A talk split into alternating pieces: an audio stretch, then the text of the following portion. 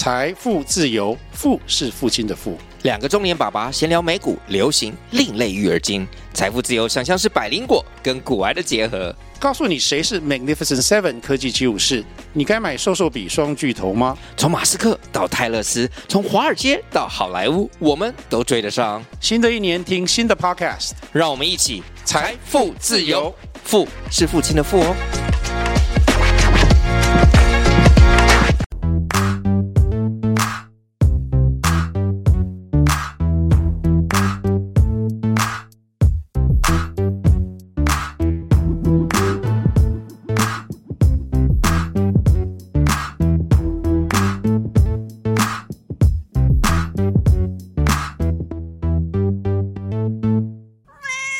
是不是口臭妹？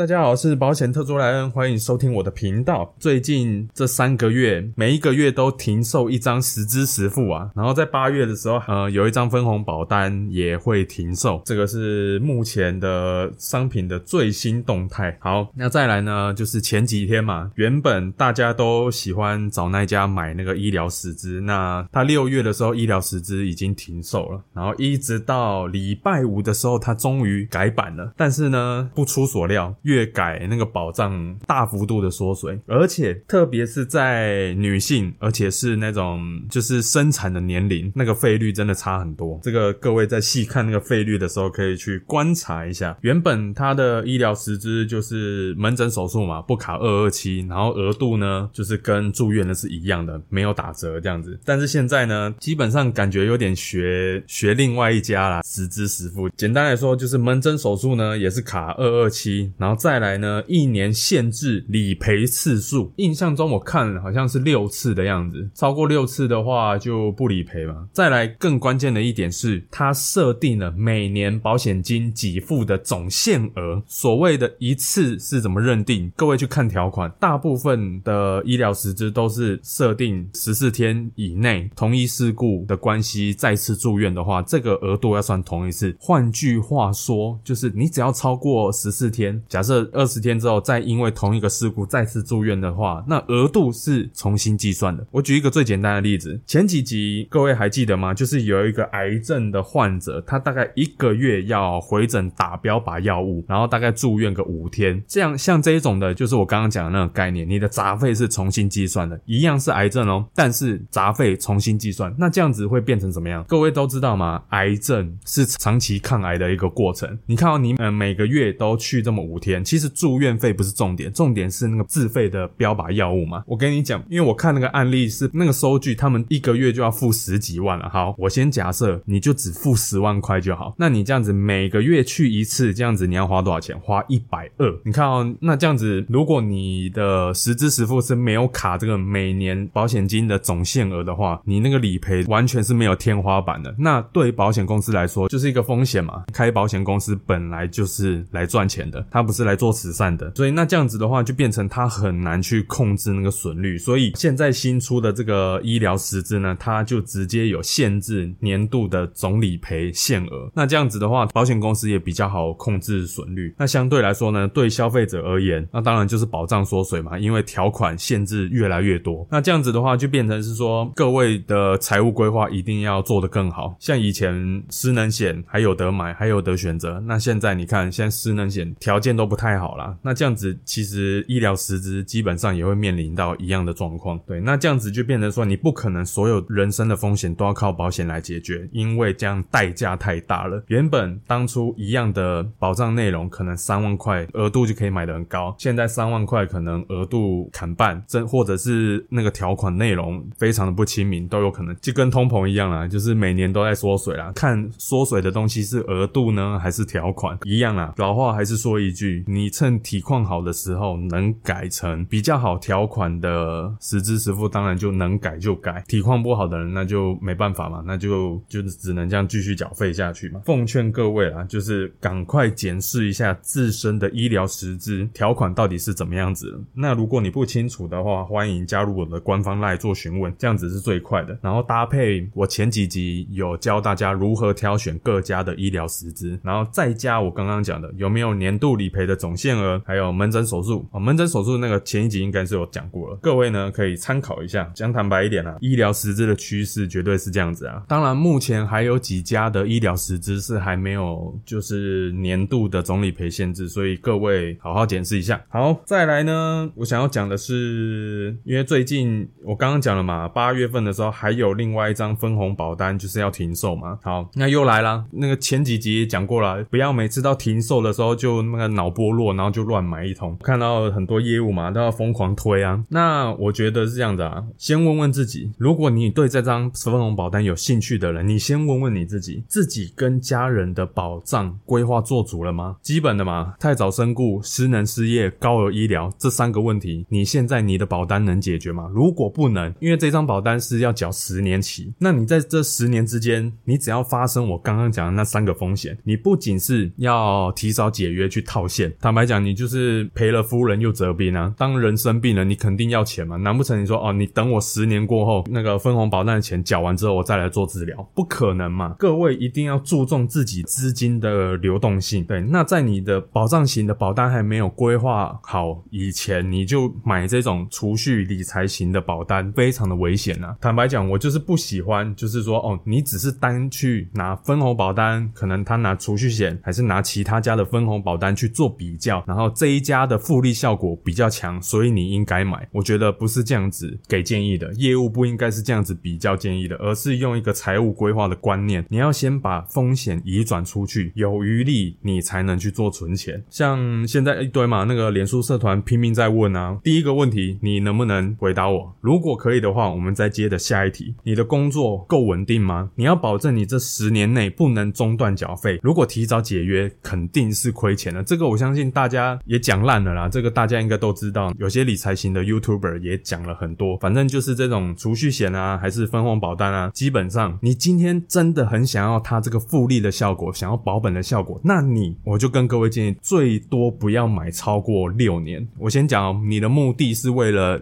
要它的复利效果的话，你最多不要弄六年，因为你年期越多，你的资金的流动性风险就会越高。这个十年，我个人是觉得很长啦，我个人能接受的就是六年以内啦。前几天我就看到一个妈妈在社团上面发文，她说家里买了房子要扛房贷，然后家庭的保费一年要二十万，那她买了好几张的那个储蓄险，她说撑不下去了，想要减额缴清。大家如果是有家庭的都知道，有些事情突然发生，有时候不是保险能够解决的。例如说你的冷气坏掉，车子坏掉，所以为什么说一定要存紧急备用金的原因就是在这里嘛？不是什么东西都要靠保险来解决，也不可能所有东东西都靠保险解决，一定要分散风险。有一部分是要靠保险，有一部分可以靠 ETF，有一部分可以靠紧急备用金来做处理。所以资产配置才是关键。回过头来再讲这个案例，基本上就是他的保费缴了太多了，然后又扛了房贷。那当然我不知道这位妈妈房贷，他们全家人的房贷占他们的收入占比是多少。那基本上就是他们资金的流动性出了问题，所以才会来问这个问题嘛。那现在这样怎么办？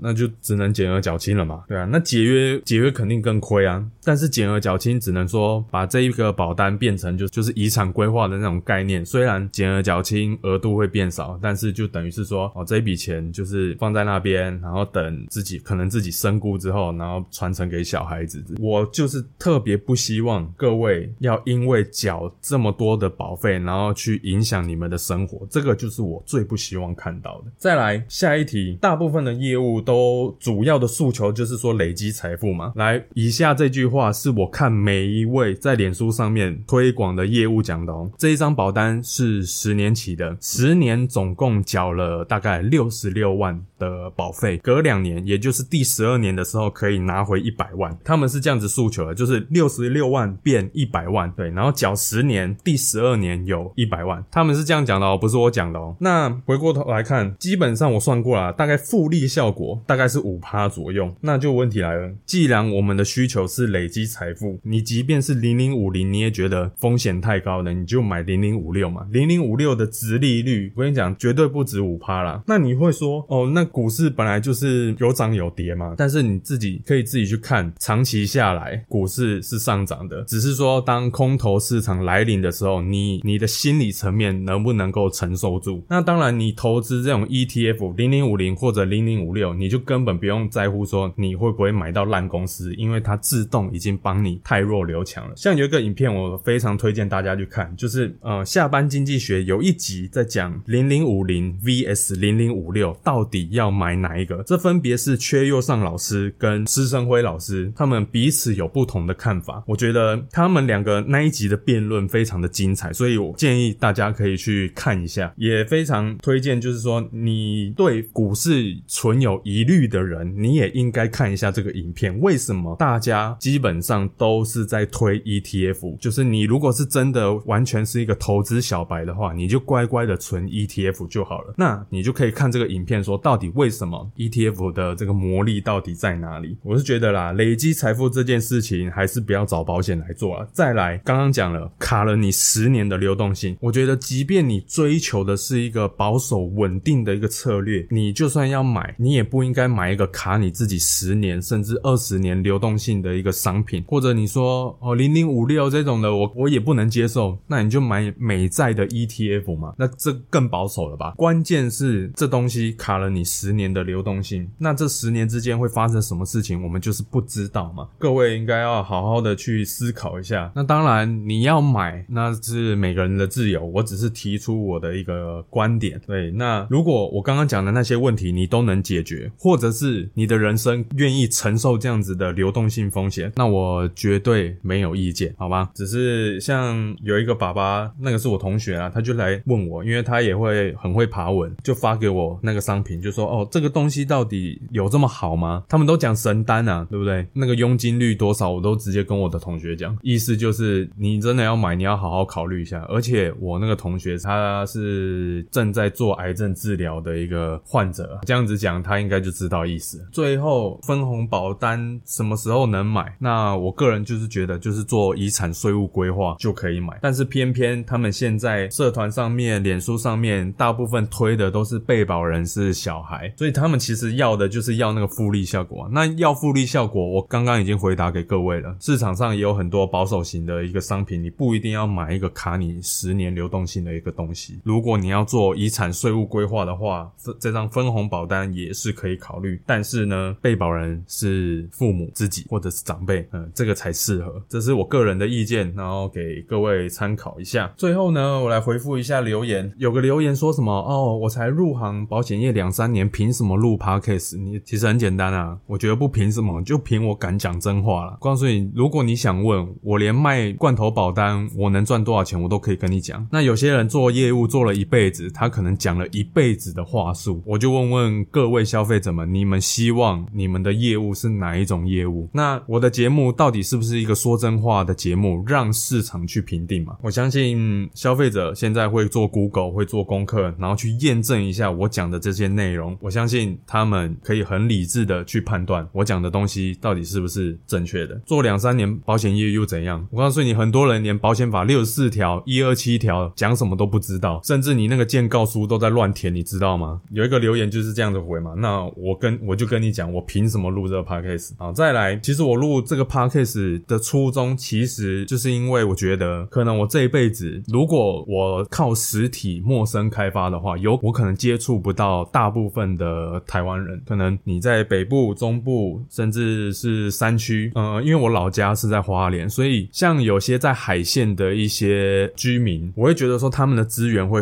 非常的匮乏。那如果你有正确的保险知识，那你要怎么样传达给他们听？你不可能开着车，然后沿着台十一线一间一间的去推销，而且人家也不一定会理你。做自媒体或者是做 podcast 也好，就是要把这些东西放到网络上，至少可以让他们有管道的去听这些保险的资讯。各位要不要认同我的理念？那是你们的事情。那至少我觉得我认为对的事情，我就讲给各位听。那各位要不要做？要不要照我的方式做？那是你们的自由。但是我希望的是，透过我这个节目，可以让消费者的知识跟业务员的知识的落差不要太大。因为就是资讯的落差太大，所以会被有心的业务剥削你们。这个就是我最不希望看到的事情。所以你问我为什么录 podcast，其实就是很简单，就这个原因啊。坦白讲，我讲这些东西，最后也不一定会跟我买啊，对不对？不然你现在去问问你的业务啊，一个人到底可以买几张的实支实付，说不定他也答不出来，对不对？那就是我必须要先让消费者知道这个资讯，然后他才会去思考说，哦，到底我应该要拥有怎样的保障才可以移转我的人身风险？那至于他要不要跟我买，我完全不 care，OK 吗？对，所以回答你的问题，OK，这位前辈很厉害的话，也欢迎你来交流。我不知道是不是同一个人，但是我就是有讲一句话说，我的节目不是给业务听的。那他的意思就是说，哦，因为我讲的内容是错误的，所以不能被同业挑战。错了，我反而希望各位来挑战我财务规划的这种思维模式。欢迎各位来挑战，也欢迎消费者来问，为什么我跟别的业务推的东西都不太一样？最后，消费者要不要听我的节目？那，要不要照着我的话做？那当然是你们的自由嘛。你如果非要买那个终身医疗，我也不能拦你啊，对不对？但是你们各位全台湾的人都有知情权，都有对保险商品、保险知识的知情权。很多东西，如果保险业务不跟你讲，有可能你这一辈子都不会知道的。保险的知识真的是牵扯到非常多的东西啊。业务也很忙，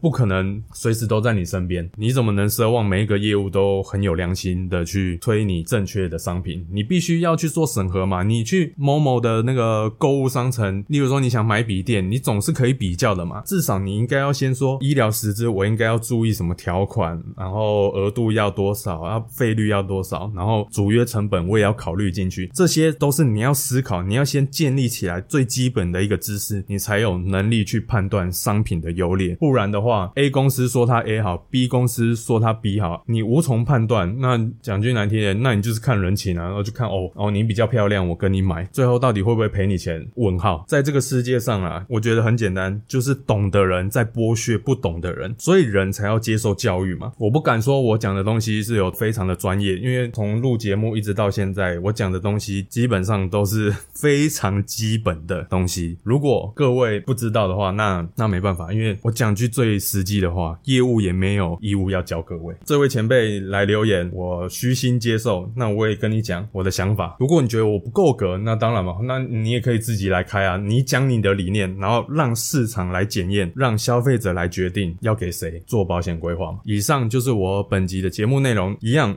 未来呢有任何保险商品的变动啊，或者者是条款的变动，一样都会跟大家分享。OK，好，那我们这一集的节目呢就先到这边，那我们下周再见。